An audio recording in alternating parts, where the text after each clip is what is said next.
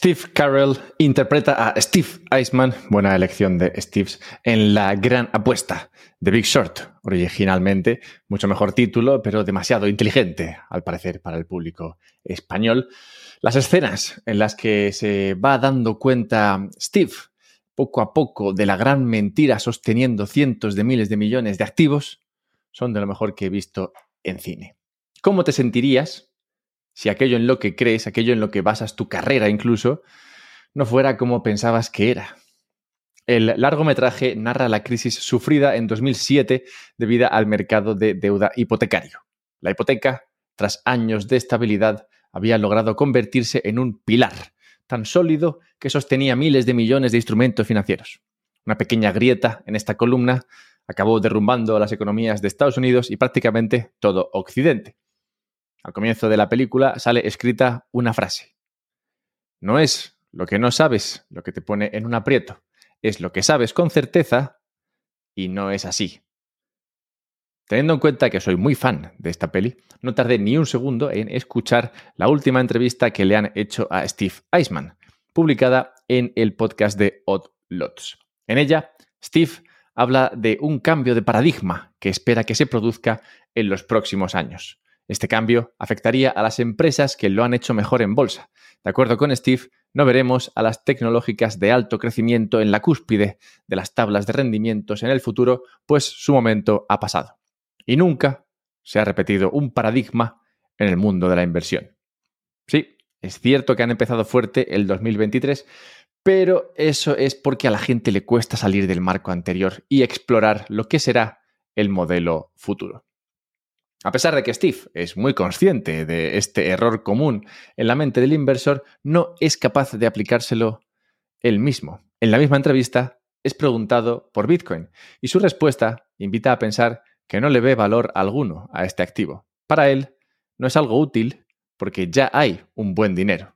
Pretender cambiarlo es una tontería. Y a ver, no le falta razón. La experiencia nos dice que la gente es muy fan del dinero actual. El dinero fiat como el dólar o el euro. Tan fan que, a pesar de ser conscientes de que tiene una importante pega como es la inflación, encuentran que la mejor solución a dicho problema es hacer más de lo mismo. Si pasar una hora en el frío nos enferma, lo mejor será pasar tres o cuatro horas. Solo así se puede explicar el titular que veíamos publicado recientemente en un periódico de gran tirada en España que leía, cito, esto sí que es bueno y no los bitcoins. Cierro cita. Esta frase lapidaria la espetó una persona que hacía cola a las 7 de la mañana para comprar letras del Tesoro españolas, bonos a corto plazo emitidos por el gobierno de España. Vamos. Otra de las personas esperando para poder darle dinero al gobierno para recibir a cambio un interés de en torno al 3%, explicaba que, cito, las últimas letras del Tesoro las compré en pesetas, cierro cita, dando a entender que la oportunidad hoy es una que no se ha dado en décadas. Yo me preocuparía más que alegrarme de que se abra esta posibilidad, pues precisamente lo que hacía al gobierno emitir letras y pagar buenos intereses a los inversores particulares en la época de las pesetas era que la economía no era tan bollante y la peseta estaba en constante inflación. Difícilmente unas condiciones que inviten al optimismo. El artículo explica que la fiebre por las letras del tesoro viene por el nivel de ahorro de los españoles, que, cito, según los cálculos del Banco de España, serían de más de un billón de euros. Y ahora, con las subidas de tipos del BCE, del Banco Central Europeo, empiezan a buscar una rentabilidad que no ofrecen los bancos. Cierro cita. Dos cuestiones importantes a destacar aquí. Las razones que han llevado al Banco Central Europeo a subir tipos no se mentan. Esas razones son, principalmente, el alza de la inflación que, asumiendo que ha estado de media durante el último año al 8%, habría quemado 80 millones de esos supuestos mil millones que los españoles tienen ahorrados. Siendo los intereses que pagan las letras de alrededor del 3%, aquellos que compren verán su dinero devaluado este año solo un 4 o un 5% si la inflación se mantiene en estos niveles. Y sin contar los impuestos del 21% sobre esa ganancia. No deja de ser cómico que el Estado te pida dinero, te remunere por ello y al tiempo te quite parte de esa remuneración en forma de impuestos. Por otra parte, es relevante que sea el gobierno el que ofrezca los mejores retornos y no los bancos privados. ¿Por qué los bancos no pagan más por los depósitos? ¿Es porque tienen exceso de capital y no necesitan remunerar los depósitos de los particulares? ¿Por qué tienen ese exceso? ¿Han matado las políticas del Banco Central la principal función de los bancos, que es la de distribuir el ahorro? Eso parece. Al final, es una cuestión de incentivos. Si los bancos pueden encontrar cientos de millones en liquidez fácil y segura en otros sitios, como en la ventanilla del Banco Central Europeo, ¿para qué se van a pelear por los ahorros de Menganita del cuarto? Ver a cientos de personas hacer cola para darle dinero al gobierno para así conseguir que lo que pierden en forma de inflación por culpa del gobierno sea menos y encima te cobren una comisión e impuestos sobre ello, es una imagen tan triste como, no sé, el derecho de pernada del medievo. Esta situación como muchas otras del pasado, hoy nos llaman poderosamente la atención. Confío en que en el futuro nos ocurra lo mismo con esto que está pasando hoy día. No obstante, para llegar ahí hace falta un cambio de paradigma, como explicaba Steve Eisman. Es necesario comprender que hay un problema con el dinero actual y que tratar de hacer los problemas menos usando instrumentos creados por el mismo sistema no es la solución. Como explica Saifedian Amos en su libro The Fiat Standard, usando datos del Banco Mundial, la media de inflación en términos de aumento de la base monetaria de la OCDE en los últimos 40 años es del 7,8%. Dentro de esta media no están los últimos dos años, que seguramente la habrán subido considerablemente. Esta devaluación no es asumible. Esto no quiere decir que los pensionistas haciendo cola para comprar letras del tesoro deban darle una vuelta a su modus operandi, abrir ofertas en BISC y empezar a comprar Bitcoin sin KYC. Para llegar a los acontecimientos narrados en la película de la gran apuesta, hay que retroceder a los años 80, cuando el nuevo paradigma empezó a formarse. Hicieron falta décadas para consolidar este modelo. ¿Cuánto tiempo hará falta para que un nuevo sistema monetario se implemente? Sea el que fuere, me encantará ver la evolución en la cara de Steve al ir dándose cuenta de que el dinero fiat no está basado en más que mentiras y que, igual que ocurrió con las subprime, antes o después se llega a un punto en el que la música deja de sonar y todo el mundo ha de volver a la realidad. Bienvenidos a un podcast sobre Bitcoin.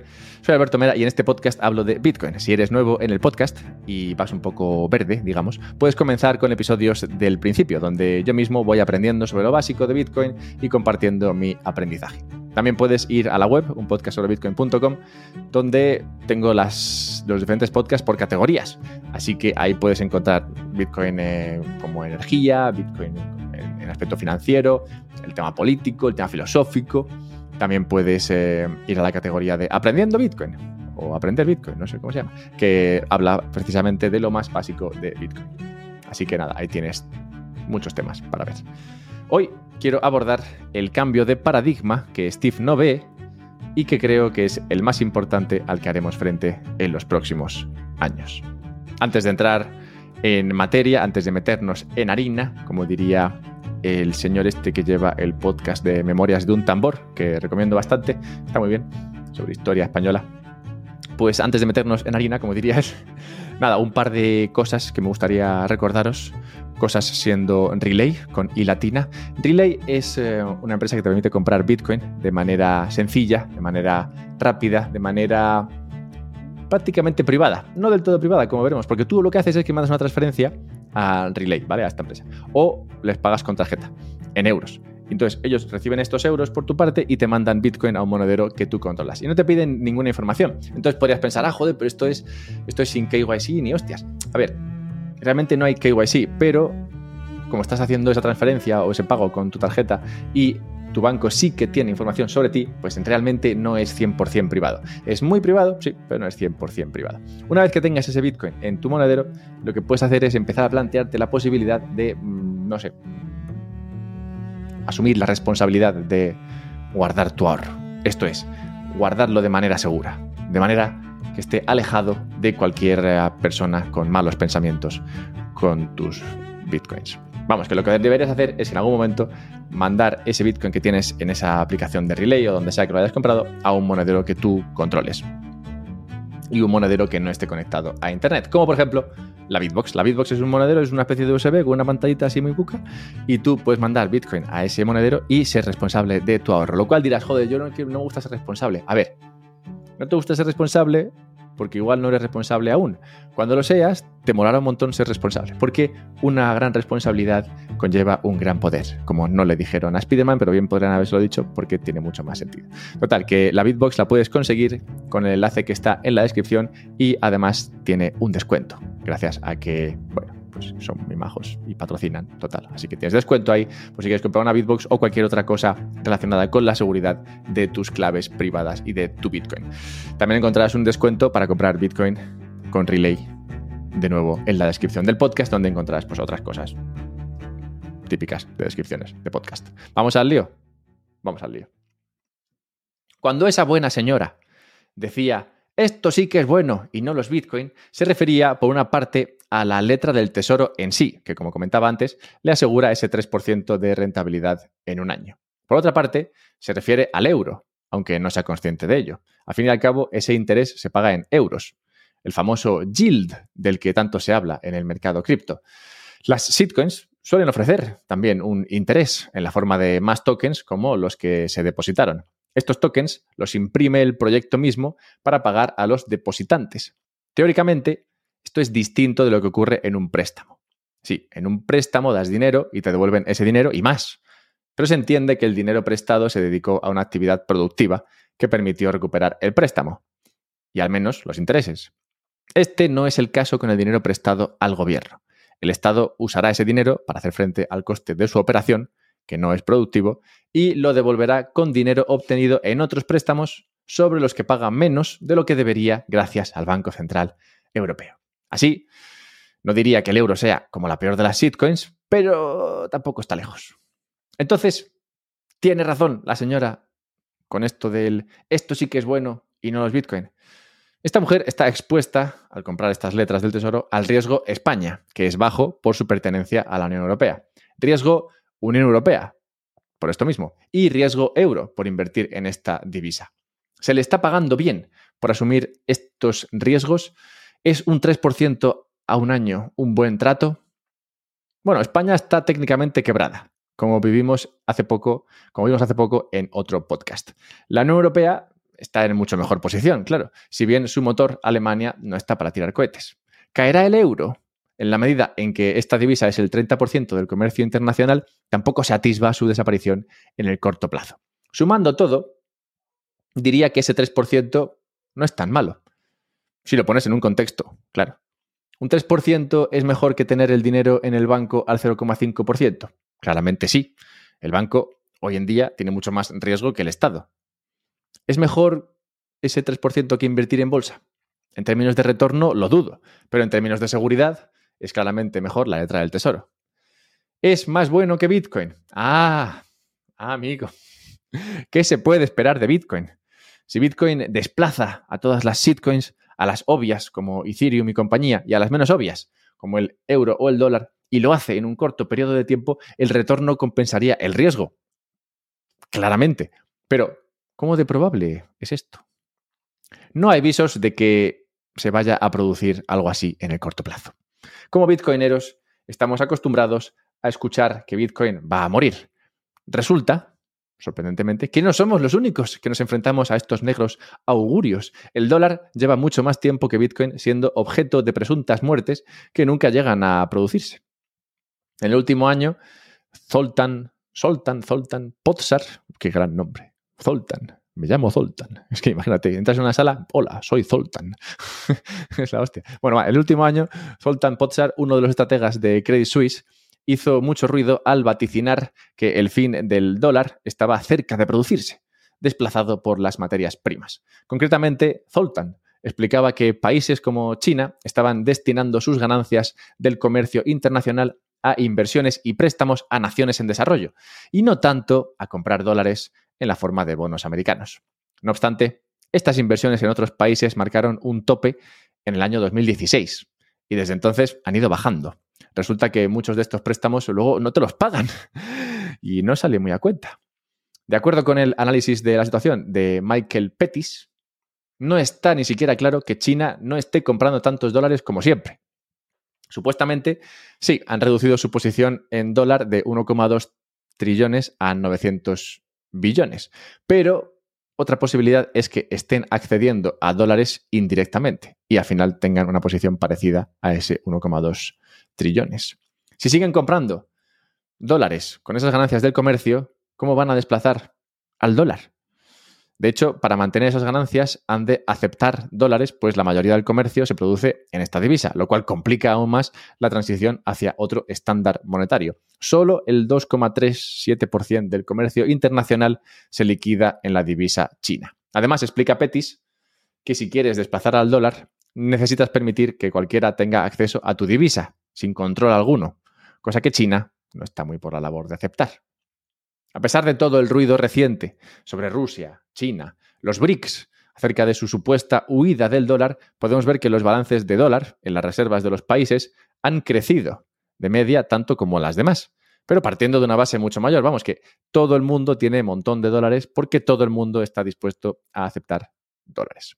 Si vemos el gráfico de composición de reservas de los diferentes países, podemos observar que el dólar se ha mantenido estable alrededor del 50% del total desde 1999. Vamos, que en las reservas de los bancos centrales de los países, el 50%, la mitad son dólares.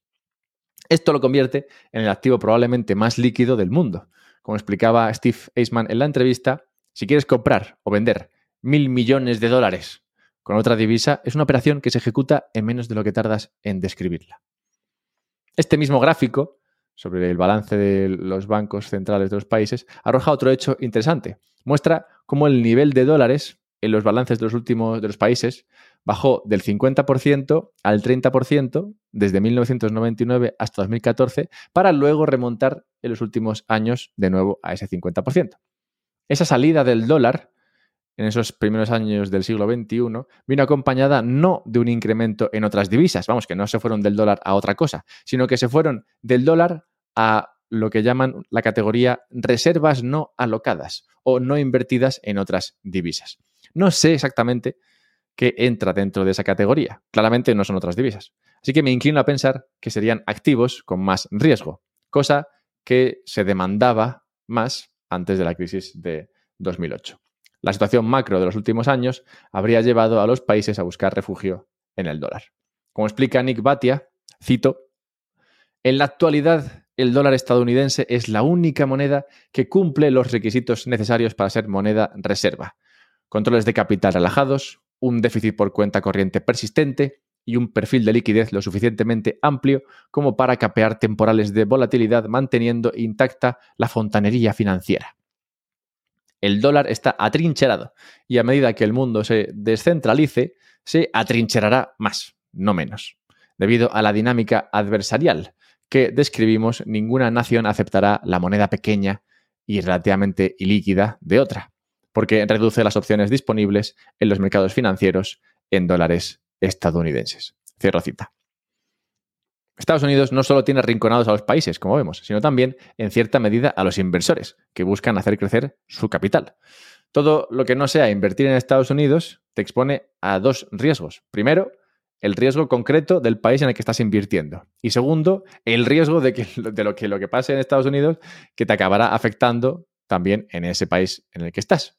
Por este incremento del riesgo, necesitas encontrar un mayor rendimiento. Y esto no es fácil.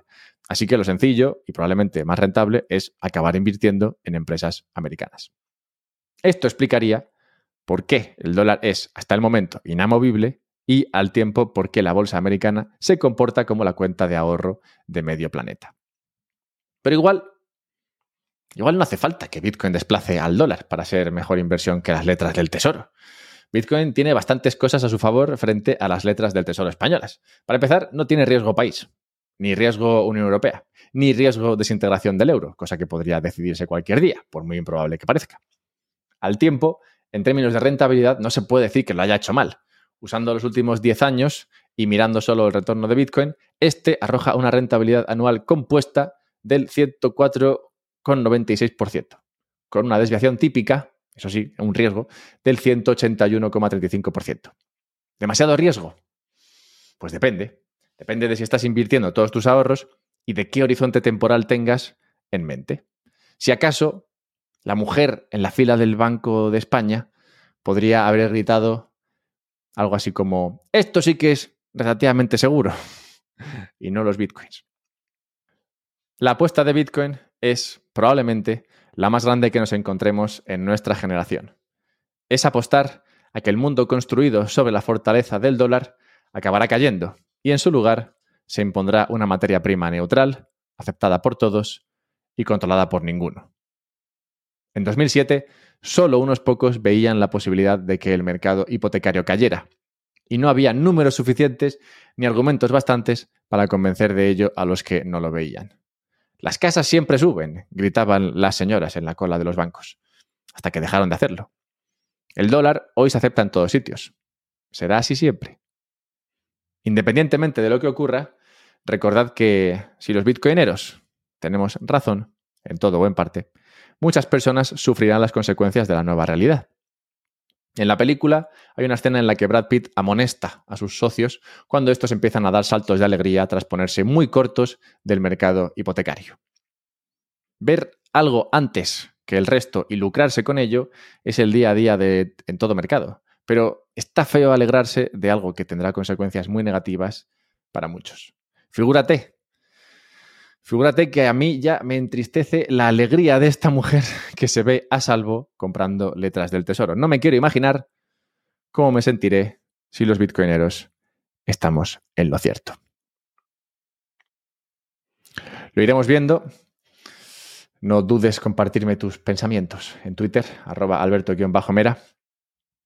También puedes eh, ayudarme a que saque adelante este contenido a través de Patreon, patreon.com barra un podcast sobre Bitcoin. Puedes escuchar este podcast en Fountain y mandarme unos chats si te hace ilusión. Puedes ver Twitches, hago directos en Twitch, donde toco varios temas. El otro día hice uno sobre San Valentín, muy gracioso. Y, y, Bitcoin, claro. y recuerda que si quieres comprar Bitcoin, yo recomiendo hacerlo a través de Relay. Y no solamente lo recomiendo, sino que además tengo ahí un buen enlace con un buen descuento. Y lo mismo ocurre con Bitbox el hardware que puedes usar para guardar tu Bitcoin de manera segura. Míralos, échales un ojo, que es un poquito lo mismo. Ayúdame de esta manera a sacar adelante este contenido. Yo desde aquí te lo agradezco infinitamente, que eso es gratis. Venga, nos vemos pronto.